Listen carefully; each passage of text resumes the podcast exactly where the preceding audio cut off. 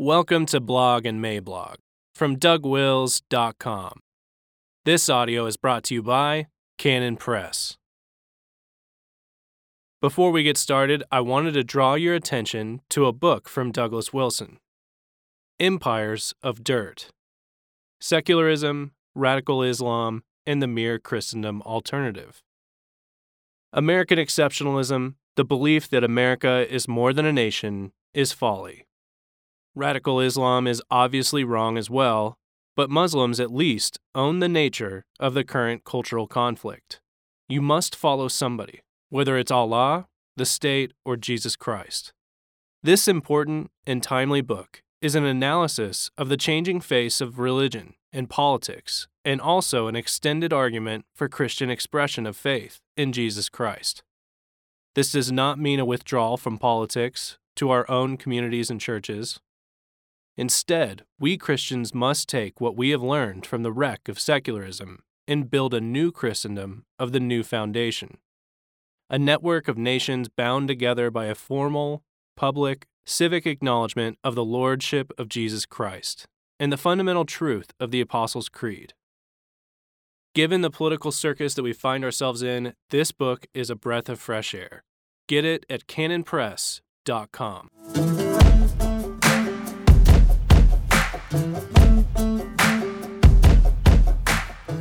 That America is gone now.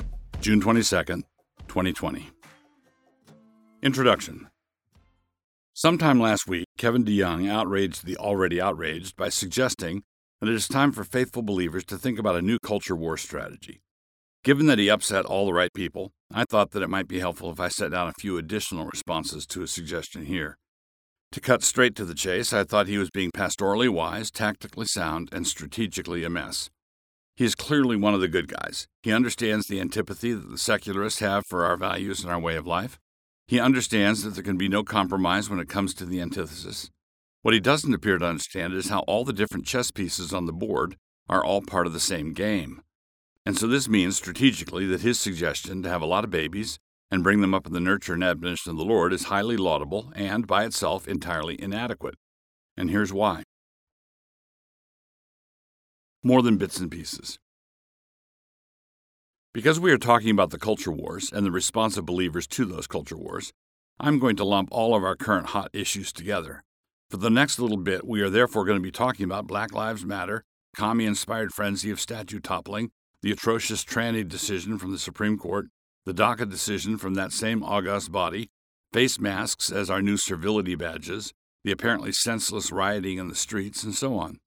I am throwing them all together into the same hot dish so that we may all together cook up our toxic farrago of nonsense before we finally, Lord willing, refuse to eat it.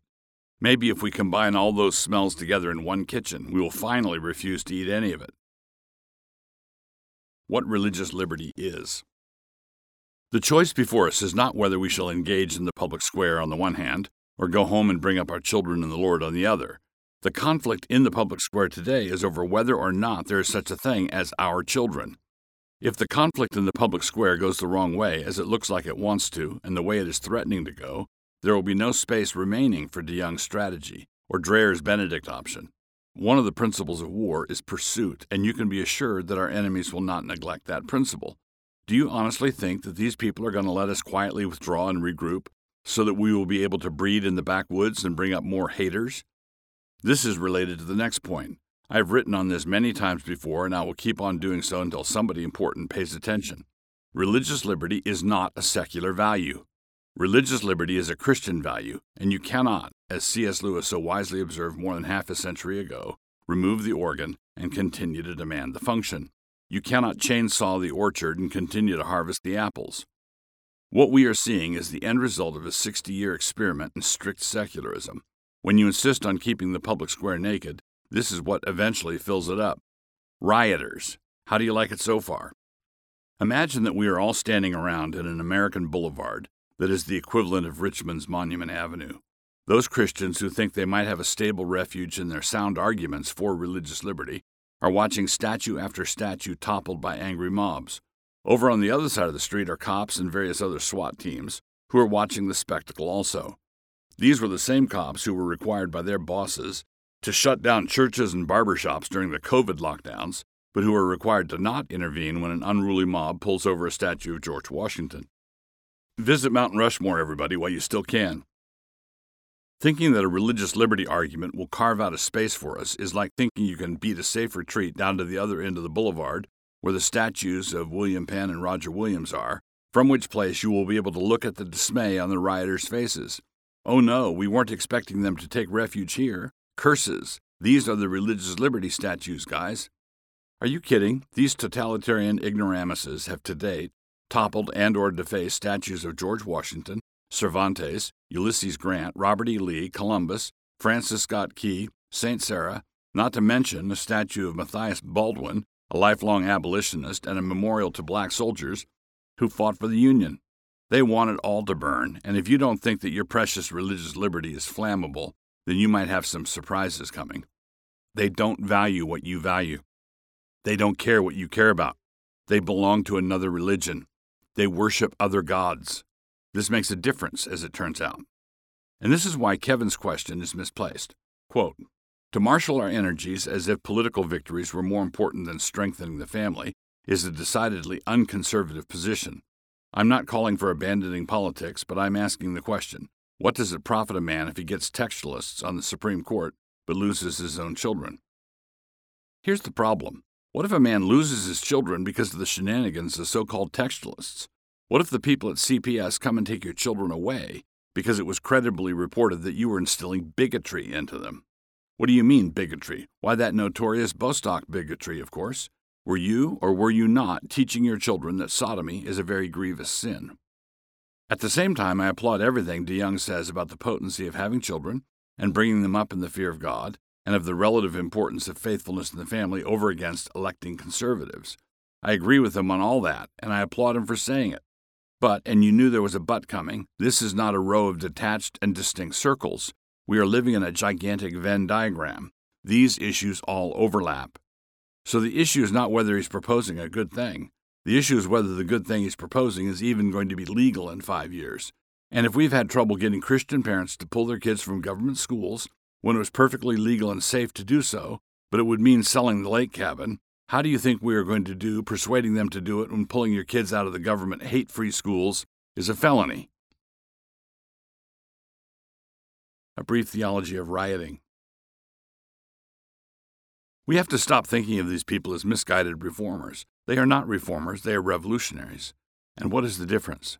Here's the faith of the revolutionary, a faith which is actually a primal paganism. The pagan believes that order springs from chaos. Read the beginning of Ovid's Metamorphoses and consider the implications of Darwin's origin. If there's no eternal creator, then matter and energy are eternal. The order we see around us has to come up out of that chaos. And if the order around you is not to your liking, then the way out is to bulldoze all of it and start over. So, what you are seeing in these riots is not simply blind rage, it is a faith commitment. Fire is their sacrament. They are serving their gods, and if those gods demand the blood of infants, as they most certainly do, then do you think an appeal to the tradition of religious liberty is going to even slow them down? Consider the image here and reflect on it for more than just a moment. The image I'm referring to is a sign of a protester with a sign that says, If Jesus returns, kill him again. The ultimate starting point for Christians is the fact that in the beginning God spoke, and it was. We are creatures, and we are creatures with defined limits and particular natures.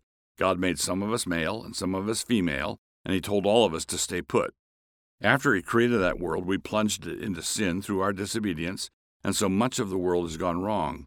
We as believers are commissioned to put it right as the gospel works through society, the way yeast works through three measures of flour. Christians are therefore gradualists and reformers, and the pattern toward which we are working is revealed to us in Scripture.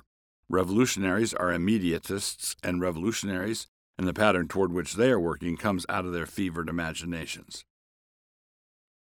Changing of the guard. So, what the evangelical world actually needs is a changing of the guard. We need new leadership. We need to identify those men who have been warning the evangelical world for decades about what is coming down the pike, and who have now been proven right. The old guard has been fooling around with tepid half measures and a little respectable growling here and there, but they have not seen and identified the threat for what it was. They have not been willing to see the threat for what it was all along. A quote from Ezekiel 33 6 and 7.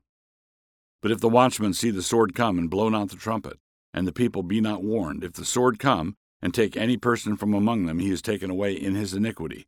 But his blood will I require at the watchman's hand. So thou, O Son of Man, I have set thee a watchman unto the house of Israel. Therefore thou shalt hear the word of my mouth, and warn them from me. But there's a hitch. Jeremiah spent years warning the inhabitants of Jerusalem that Babylon was going to conquer them, and that this was going to happen because of their unfaithfulness to Jehovah. And so, of course, after his predictions all came true, down to the last detail, there were some who wanted to argue that this had all happened because they hadn't worshipped the Queen of Heaven enough. Jeremiah 44:18. All this devastation has happened to us because we were not unfaithful enough. There's a certain kind of evangelical thought leader who, when 20 cities are burned down to embers, will say that this all happened because the church was not woke soon enough. As one Puritan once put it, these people sin until they are out of breath.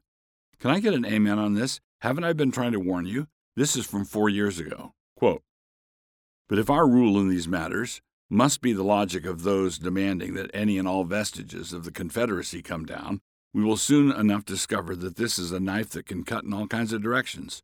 In all of this, the issue is not so much what you do as why you are doing it. If you admit a false principle into the settlement of public disputes like this one, and I hate to be the one to bring you the sorrowful tidings, the false principle does not disappear when the dispute does. It remains there, propped up in the corner, cocked and loaded, waiting for the next dispute.